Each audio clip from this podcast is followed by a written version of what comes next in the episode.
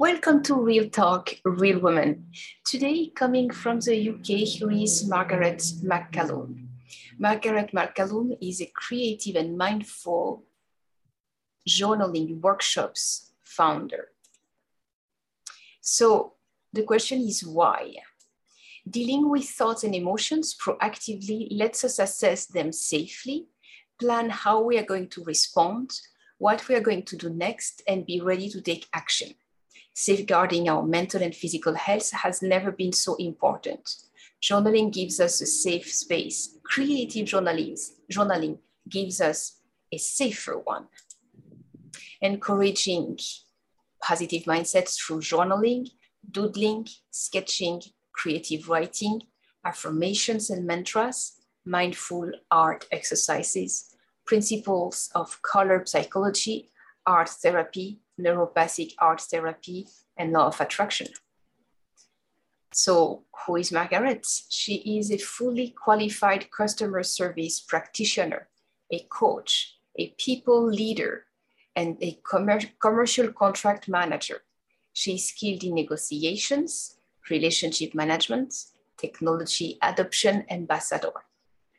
Pure landscape and seascape, abstract acrylic paintings, featured in MAD's Art Gallery Paradise exhibition in summer 2021. Amazon bestseller children's picture rhyming book published in October 2021. Seeing two collaboration of 15 women's inspiring true stories out in October 2022.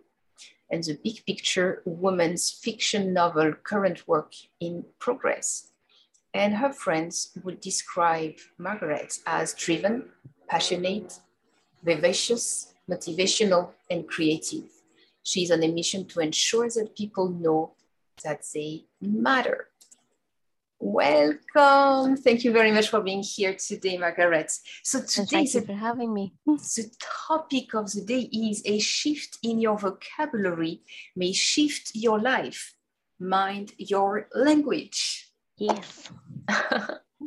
so, Margaret, my first question: Can you share with us a little bit of your story, your backstory, the event, the event that shaped who you are today in about 10 minutes or so, five to 10 minutes? Yeah, absolutely. Um, I actually once was um, discussing my life story with um, a friend, and um, they said that I couldn't write a book about it because it would be seen as um, um, too unrealistic.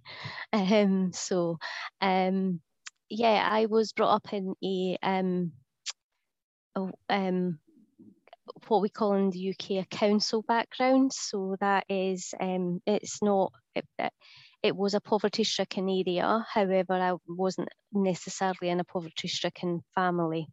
Um, but we were, um, I was the first person in my family um, and one of the few people in my primary school class to actually go to university, um, which was, um, you know, obviously a big a big thing. Um, I was bullied um, during primary school for being different because I enjoyed school and that wasn't the trend for, for um, from the area that I, I came from.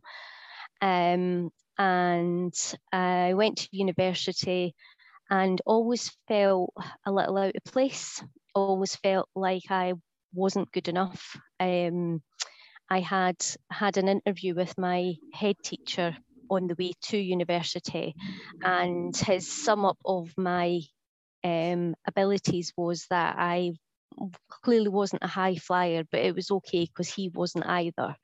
So, you know, so I had already had the kind of confidence started to be knocked several times over. Um, whilst I was at university, I actually went and worked in a cinema.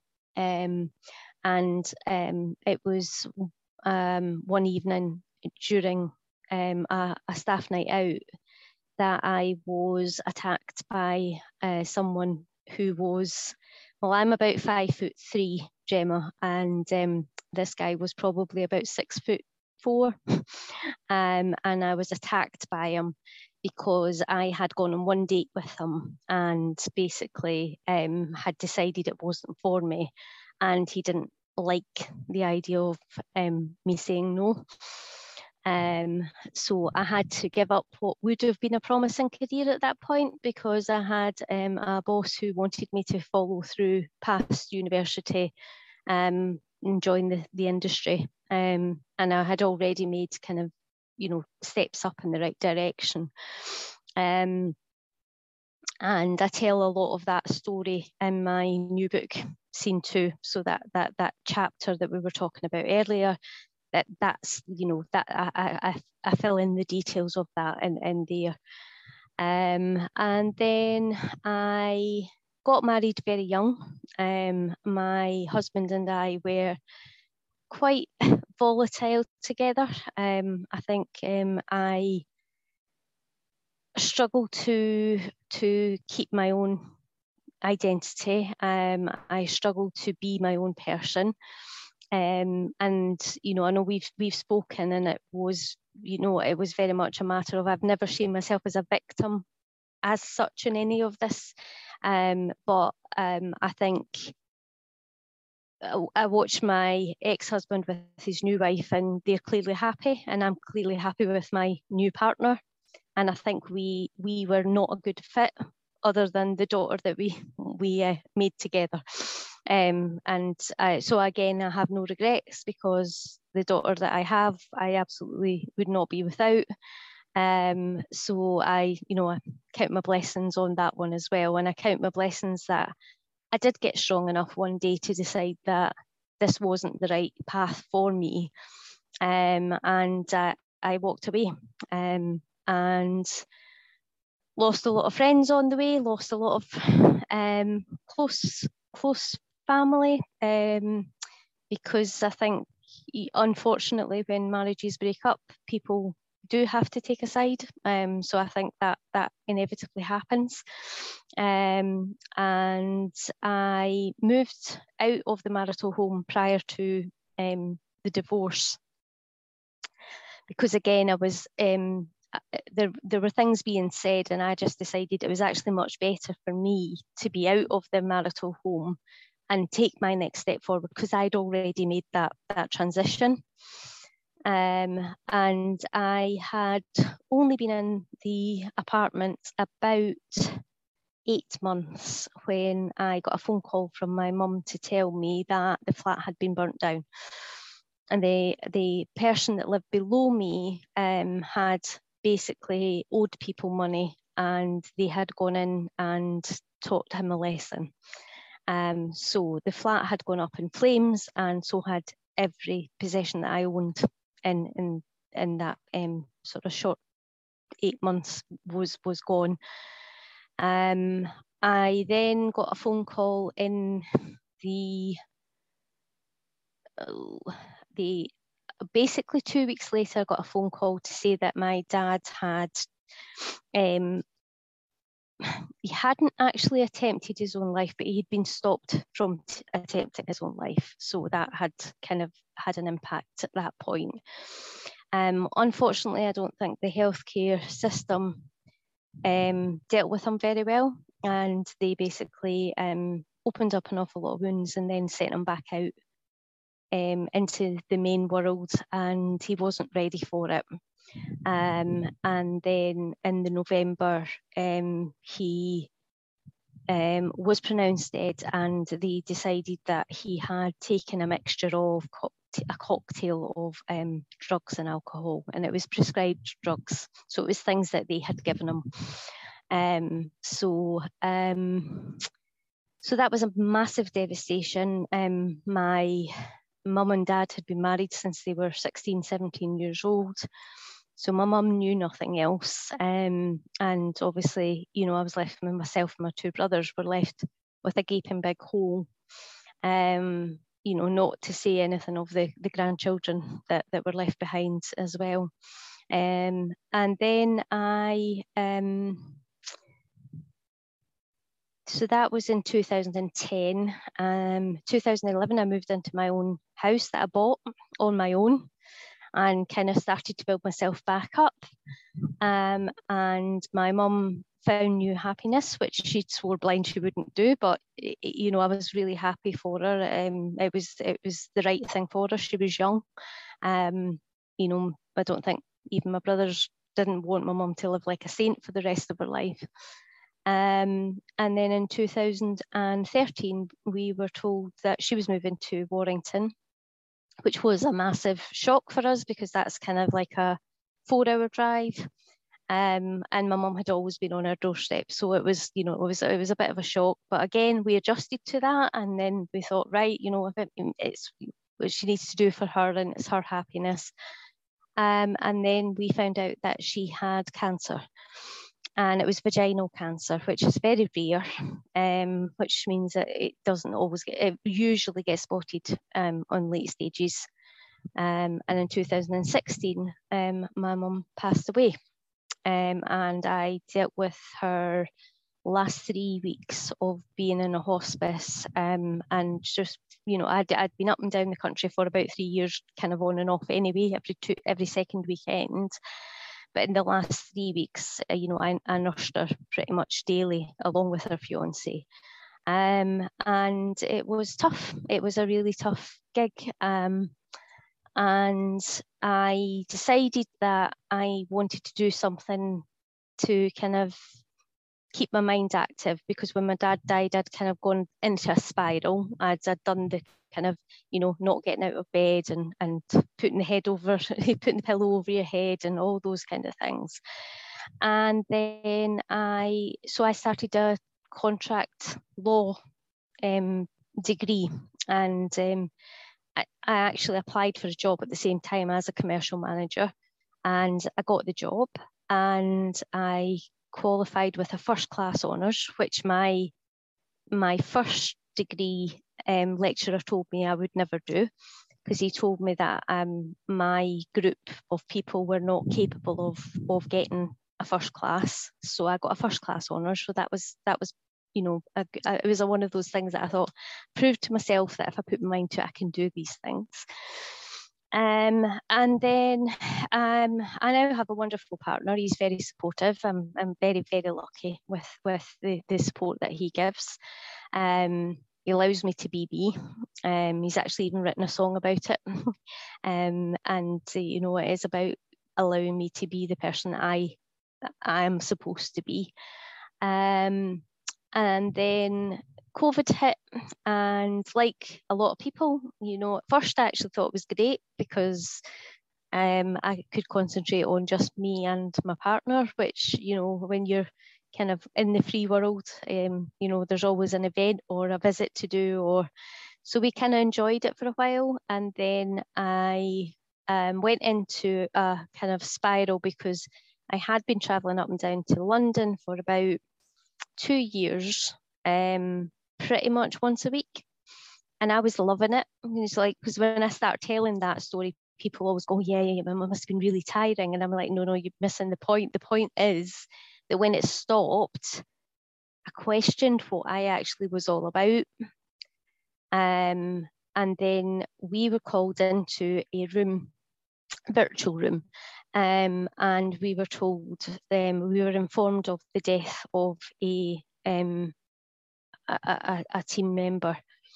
Um, and it brought back an awful lot of memories from from things that had happened to me in the past. And I decided that as much as I had been starting to embrace the law of attraction, um, which I'm sure we'll speak about, but you know, the law of attraction, and I'd started embracing the kind of accepting me for who I was, I actually still wasn't living my dream life. Um, and so I handed my notice in. Um, so um, just just under a year ago now.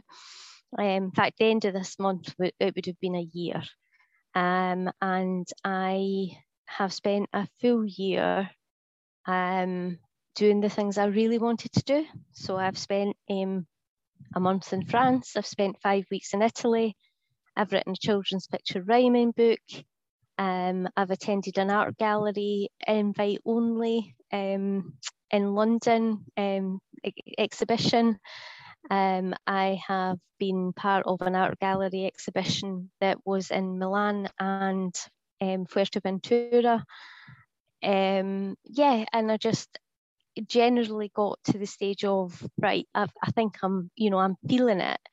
And just over the last little while, I was starting to question, right, what's next? Because, you know, I've done all this stuff. I've signed up for the, the book scene two. So, you know, I've signed up to do that. Um, I'm writing my novel, but that's a slow progress. I think that's got, I'm accepting now that that's, you know, the universe has decided that's not a quick fix one. So I'm doing that in little spurts. Um, and I kind of thought, right, what, what now? And actually, it was someone that I spoke to who I've met through one of the groups that, that I, I am involved with. And she said to me, she said something one day and she says, I, I didn't know you were a commercial manager. And I was like, oh yeah, yeah, that's, that's something I used to do. She went, the, the skills that you've got that you've you've had over the past 20 years and you tell nobody about them. And I suddenly realized that actually what I was doing was what I've done a lot of my life, which is I was decompartmentalizing my life.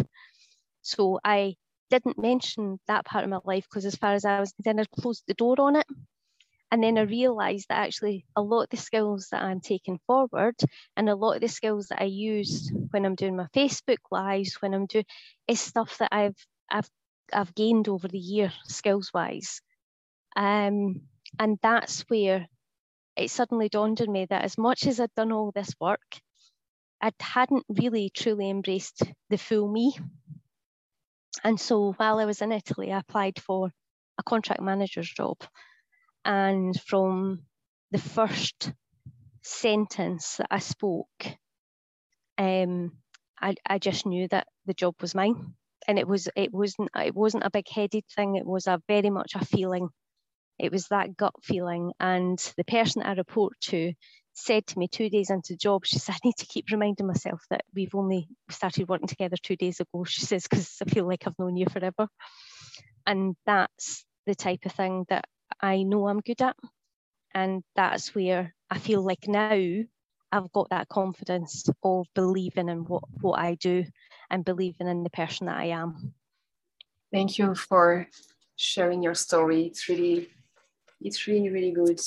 So I guess my next question is, um, what has been the shift in your consciousness that allowed you to completely step into your power, your identity, and your truth. There is a, there is a moment when it, it shifts. Yeah, so I think for me it was it was a it was a long process. I don't it wasn't an immediate thing. And I think anybody that tells you that they immediately jump into it is either very lucky or they haven't appreciated the, the shift that they've been taking.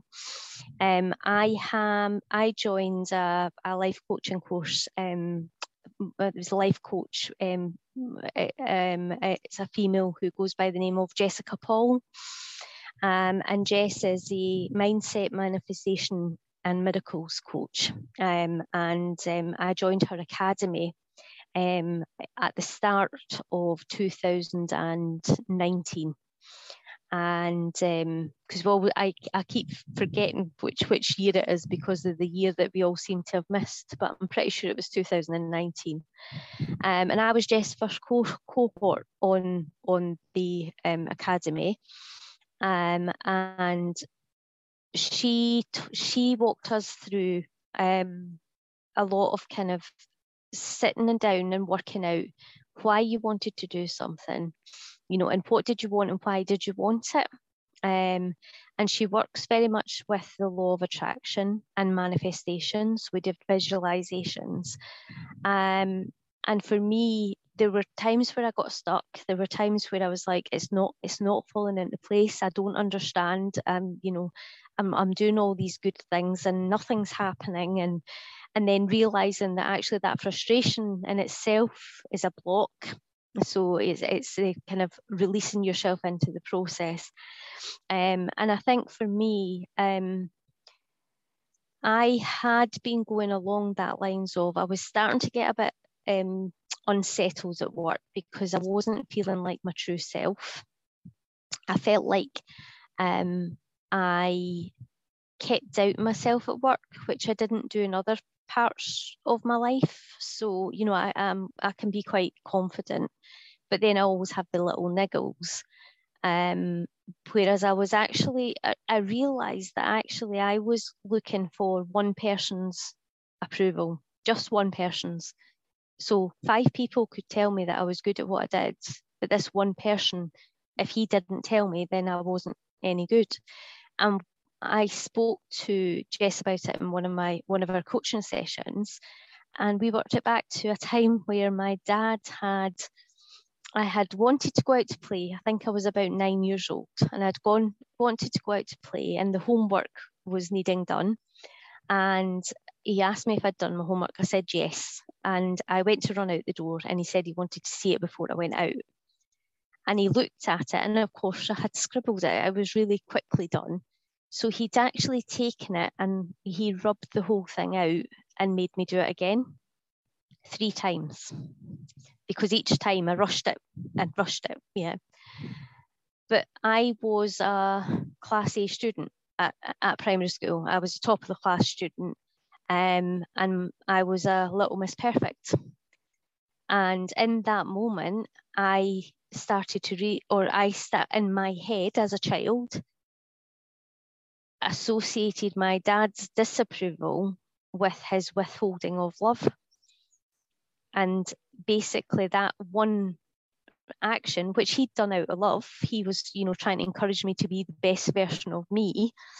Um, he had he had basically put this little seed in my head that I could only be perfect for people to love me. I could only be perfect for people to approve of me. It's um, totally clear. Thank you very much. It's very, I mean, it's touching to understand how much the word that you say, the belief that you hold, the, the yeah, what you believe is true, which becomes true because it becomes your identity because you keep on repeating it. Yes. And when you put everything together, and uh, that brings us to the third and last question mind your language. Shift one word in your vocabulary and you may shift your entire life, which is the topic of the day. What is one or two or three examples, something that just comes top of mind of this shift of vocabulary and tell us before and after yeah, what happened yeah, for you? Absolutely, absolutely. So for me, um, I always used to be a, a, an always person. So I would have a row with someone, you know, partner, ex husband, and I would say, Oh, you always do that. But the fact is, he didn't always do it. He did it once, or he maybe had done it several times. But it was a sweeping statement that causes so much damage in relationships because we do the generalization of you always or you never. And actually, what we mean is you didn't do it this time, and I remember another time that you did it, but I probably can't remember another third and a fourth time.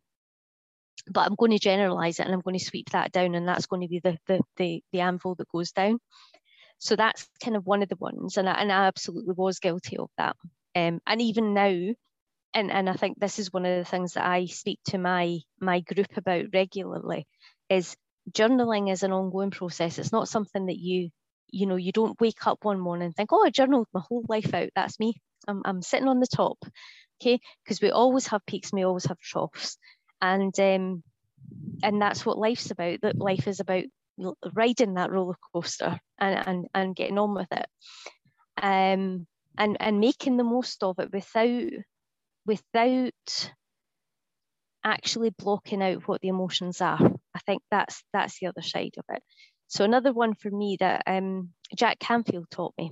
Um, so anybody that's in in this kind of realm, if you haven't heard of Jack Canfield, then I absolutely suggest you go and, and read his stuff.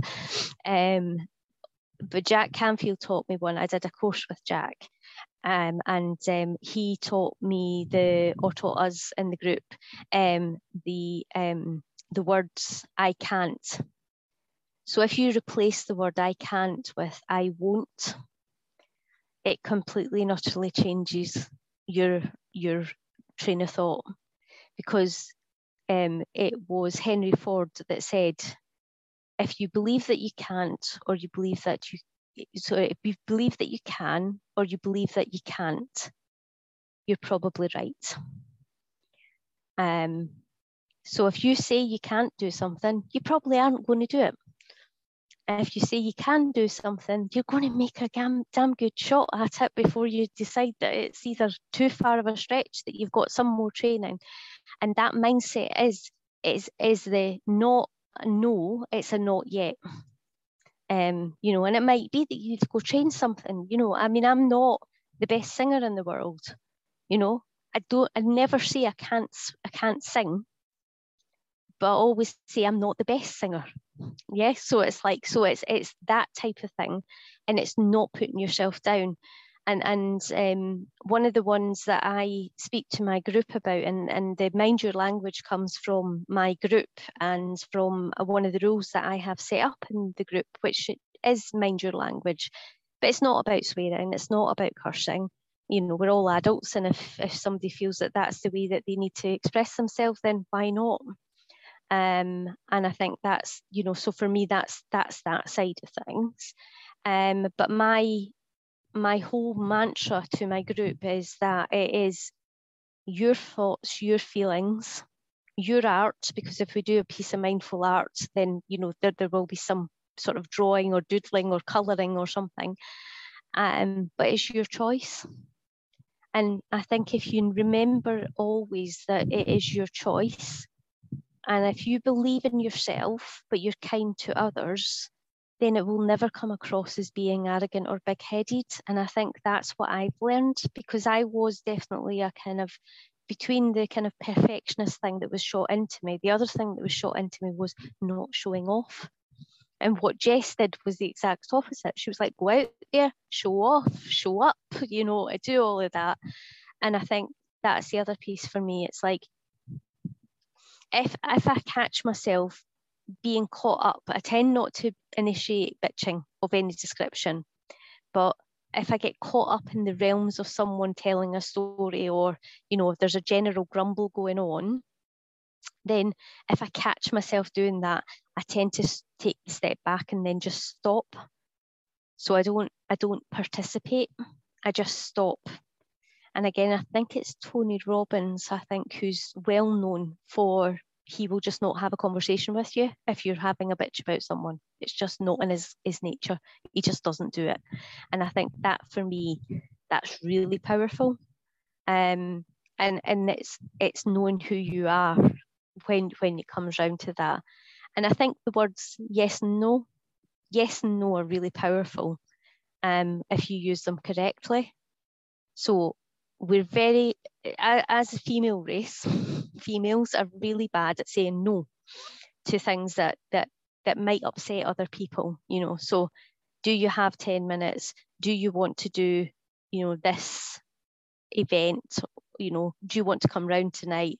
All of those kind of things. Women are, women are particularly bad at saying no because I don't want to. Um, and then they, they, they try and muster up reasons why they, they, they're going to say no because, and it'll be because, oh, I can't get a babysitter, or, you know, and we make up reasons when actually what we really mean is, no, thank you, not tonight. And, and that's all you, you know, and, and I think we feel really uncomfortable with that. On the flip side of that, we actually then can be very bad at saying yes when opportunities arise. So, for example, someone inviting you out on a night out, and actually, you've no reason to say no but you still do. And that again, so the power of yes and no in the right realms is massive. Um, you know, so that's again, um, open yourself up to these opportunities and ask yourself if you're saying no for the right reasons. Are you saying no because you want to shy away? Are you saying no because you're telling yourself you're tired? That's that again is one of my group ones.